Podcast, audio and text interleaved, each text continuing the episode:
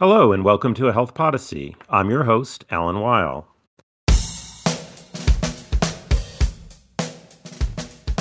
Having a diverse physician workforce is essential to achieving health equity. A number of studies have demonstrated better patient outcomes associated with a more diverse population of clinicians.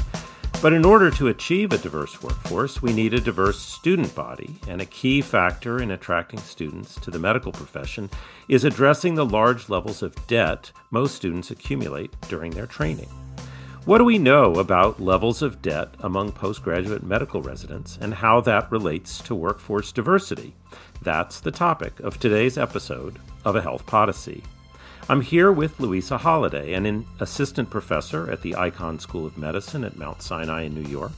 Dr. Holaday and co authors published a paper in the January 2023 issue of Health Affairs examining debt burden among medical residents. After stratifying by race and ethnicity, they found that groups that are historically underrepresented in the physician workforce, including Black, Hispanic, American Indian, Alaska Native, and Native Hawaiian Pacific Islander populations, were more likely to have debt than white and Asian postgraduate medical residents. We'll discuss these findings in more detail in today's episode. Dr. Holaday, welcome to the program. Thanks so much. Glad to be here. I'm looking forward to talking about this really important topic. I gave a very quick introduction, but I think it is important to set the stage. So I'm going to ask you to provide a little more detail than I did in the opening. Why is it so important that we pay attention to the racial and ethnic composition of the physician workforce? So, great question. I think it's important for multiple reasons. One of these is that research across disciplines, not just within medicine, but in business, in politics, et cetera, has shown that a more diverse team comes up with better solutions. So, medicine is not unique in that, and we have a lot of big problems that need to be solved. And having a diversity of perspectives, a diversity of backgrounds is going to help all of us, not just you know our patients, but it also helps. It's been shown in education that students have a better experience as well.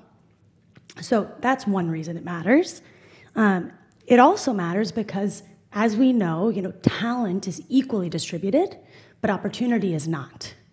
And when we see that we have a physician workforce that doesn't reflect our population, we know that we're missing out on some talent. And that's a problem for everyone as well. So, if we really want to have the best solutions to these big medical problems, we need to find a way to get equal opportunity to folks so that we can have the best talent in the field. And beyond that, as you mentioned, there are a number of studies now that have shown better outcomes for patients, um, not just for racial and ethnic concordance, but also for language concordance. And so, having an, a more diverse physician workforce will help us achieve both of those things. Okay, that's a great way to start this. So, this is a really critical goal for multiple reasons. Uh, now, your study focuses on debt, which is probably not the first thing people think about when they think about diversity in the physician workforce. So, why start here? Why is this relevant to the issue of physician diversity? So, our team, um, yeah, I think we're a practical group, and we wanted to look at something that's both concrete and also amenable to intervention. So the thing about debt is that it's very real. It you know has real effects on people's lives, and we can do something about it, right? Both from the policy level in terms of um, making education more accessible, more affordable, um, and at the institution level, institutions that really wish to diversify their workforce, which hopefully all do, because again, there are benefits to fellow physicians. You know, uh, medicine's a team sport. And so having the best teams, having the most diverse teams really helps everyone. And so institutions can also target debt, right? They can help students who come in, whether they do that through financial, actual financial incentives, actual concrete financial help, or provide really concrete guidance for managing the different types of debt that trainees have. It's something that you know gives people something that they can actually work with and actually do. You know, there's generations, centuries of exclusion, of um, exclusion from financial opportunities, from educational opportunities. Those things are challenging to, to fix. We can't go back in time. We can try to fix things that are, that are happening now, but debt, that's real, it's on the table, we can do something about it. Okay, so let's get into the findings of your work. You were looking at debt. Um, first of all, you looked at it across the various characteristics of these medical trainees. Um, how frequently do you find debt? How prevalent is it? What's its scale? Just give us a sense of what you learned. Overall, uh, about 83% of all graduating medical trainees had at least some debt. Um, but then when you stratify by the type of debt, you see some really dramatic differences. Um, for pre medical education, for example, only 35% of graduating medical students have loans from pre med education, and only about 25% have debt, consumer debt, like credit card debt, things like that. But we saw that these uh, types of debt and the, the prevalence of these types of debt varied tremendously um, by race ethnicity. And we saw that black trainees consistently were most likely to have every type of debt. And for example, despite only 35% of the overall group having pre med loans, 60% of black trainees had these loans. And despite only 25% of the overall group having debt from consumer loans, like credit cards, et cetera, over 50% of black trainees had this type of debt. And can you give us a little sense of the scale here when you say the share with debt? I mean, you can owe $5, you can owe $5,000. Yeah, we thought that was really interesting too. So uh, we found that for medical education loans, unsurprisingly, overall, people owed almost $200,000 when they graduated medical school, um, with a range, of course. Uh, but for pre medical education, loans were almost a tenth of that. So on average, people owed about $25,000, an order of magnitude smaller there. And for consumer debt, the amount of loans was even smaller, you know, only about $10,000 on average. So I want to talk a little bit more about uh, the implications of this and particularly your focus on equity and diversity. Um, we'll dig a little deeper into those topics after we take a short break.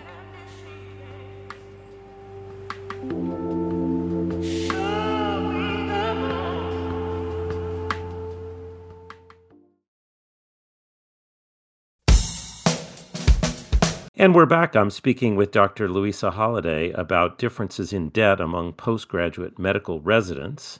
Uh, and the study looks at this by uh, race and ethnicity. So before the break, we got sort of the top line results of the study. They're really interesting and important.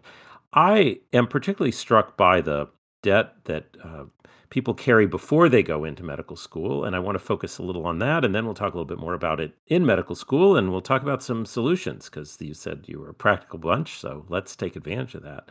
Um, you know, when you think about someone applying to medical school and you think they've got debt ahead of them, but if they're already in debt, presumably their attitude toward taking on additional debt is quite different. You said a little bit about the differences and types of debt pre medical training, but I wonder if you could just go a little deeper into that. Uh, you mentioned consumer debt, you mentioned educational debt, um, and the scale of those and the, the share across different race and ethnicity. Is there is there anything we learn about that that is, has implications for who might be feel like they can take on the burden of medical school? Absolutely. Um, there's also there's some pre-existing research that has looked at graduating college students and has identified that the burden of taking on more debt associated with medical training um, discourages people who already have debt. And we also saw that, uh, and we've seen that the cost of application, the cost of interviewing, flying to these different schools, each application adds, you know, another amount uh, of dollars that you have to pay just to even get your foot in the door plus MCAT preparation, et cetera. So even to get to the application phase can be quite expensive. And we've seen that that can be discouraging for folks who already have debt. What we saw um, in the years where COVID was had moved interviews from in person to virtual, the AAMC published data demonstrating that there were increased numbers of applicants from underrepresented groups and also applicants who required fee waivers or qualified for fee waivers. So this increased diversity of the applicant pool, both uh, from a racial and ethnic perspective as well as from a socioeconomic perspective. So these barriers are really quite real. Now, when we look at debt, I think some people from the outside would say, you know, okay, it's a lot of debt, but in the end, you become a doctor, and doctors are pretty well compensated relative to other professions and other uh, positions in this country. So uh, it, this sort of gets, you know, it works out in the end. And then there are others who say, okay, that may be true, but it then affects which specialties people go into because they feel pressure to have a higher uh, earnings to pay off their debt. Um, did you look at this notion of debt across the types of specialties that people select in their training? We did, and I want to address both of those points, both the specialty question and this idea that in the end it all works out. And I'll start with that because you started with that. So it's true that physicians are pretty well compensated overall relative to the population. Absolutely. However, it takes a long time to get to that point of being very well compensated. It requires four years of medical school, it requires at least three years of residency training. So you're putting off that high salary for quite a long time. You know, when you graduate college, depending on what training you had in college, you can get a job in tech, in engineering, in, you know, you can do law school, and that's a shorter training period. There are other types of additional training programs where you can go into a very well compensated field right out of undergrad. To decide to take on this journey of medical training is also is not just a question of financial investment but also time investment. And depending, you know, who is counting on you, if you come from a family where everyone's pretty well off, nobody needs your earnings, you know, your parents, your siblings, etc. You know, you have the opportunity to take, hey, let me take as long as I need to train and eventually I'll get that high salary, right? But for people who may be supporting their their families back home, for people who already have debt from credit cards with the, you know, the interest rates on those being quite high, waiting this very long time to actually hit that, you know, high paycheck may not be a good option. The opportunity cost is really high there. So that's just one piece of things. And as far as specialties, there have been a number of studies and a number of people, you know, suggesting that because of the high cost of medical education, uh, students may prefer students with debt might prefer a higher paying specialty, and we might be shaping our workforce through these high costs of education. What we found was actually counter to that. And we found that family medicine residents were the most likely to have debt. And this was true across all racial and ethnic groups. Family medicine residents almost all had debt. And family medicine is unique in that it's one of the training programs which almost everyone goes into primary care. Very few people subspecialize and do any additional years of training. And it's the shortest residency, so it's three years. So again, if you're thinking about this opportunity cost in terms of time and, you know, do you want to get out into the workforce and make that attending salary 3 years from now or 7 years from now? You know, that that makes a big difference. And so uh, what we saw was that people going into the shortest residencies were the most likely to have debt. We can't say for sure, you know, what led to what there, right? Is it that people said, "Hey, I got to get out. I got to make money," Or is it that the same people who have debt also are interested in primary care? You know, we're trying to do some further work on that, and I think there are a lot of open questions. But it was very clear from our sample, which was you know 120,000 residents over six years, that people doing the shortest residencies, primary care residencies, were most likely to have debt. That's a really interesting question to get uh, more information on. So, as we close, I want to go back to where you started, which is your practical bunch. And we have lots of historical uh, barriers to equitable participation in the workforce, but debt is right there in front of you, and there's something you can potentially do about it. You alluded to a little bit earlier, but I'd love to hear more about what your team thinks is possible with respect to debt so that we can achieve a more diverse physician workforce. Yeah, great. Thanks. This is really our goal is to you know, provide some data that's actionable and can lead to some solutions.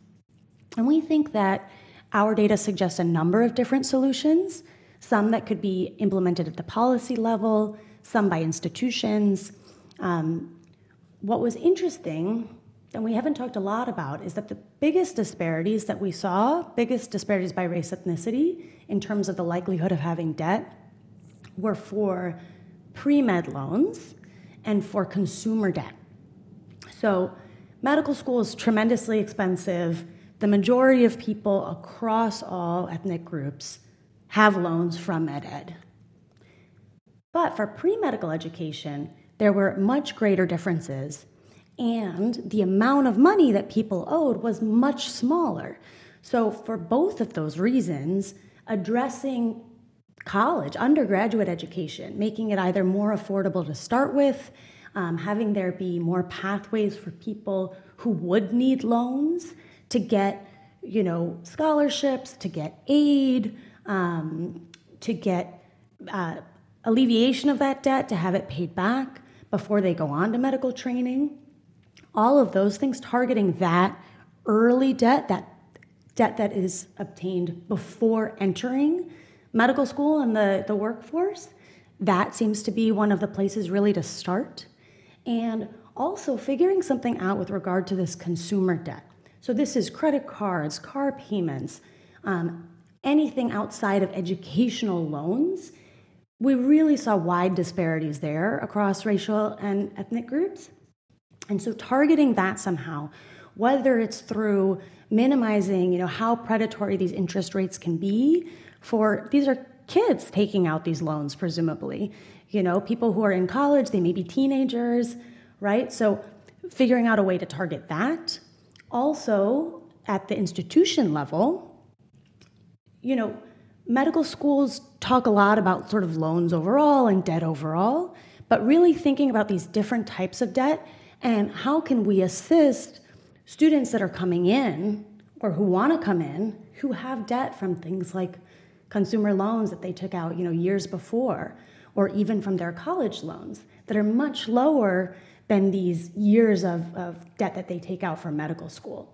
So figuring out ways to help students to provide guidance to alleviate that debt, scholarships, pathways to paying things off, all of those things could be beneficial. Well, Dr. Holaday, thank you for such a clear explanation of the issues here and how important it is to address these challenges and for shedding light on uh, the barriers to having an equitable workforce that may not be exactly the ones that people would have thought of or understood before this uh, work. So we appreciate your efforts in this area and the creativity you and your team are bringing to them. I thank you today for being my guest on Health Podyssey. Thanks so much. It was great to be here. Thanks for listening. If you enjoyed today's episode, I hope you'll tell a friend about a Health Podyssey.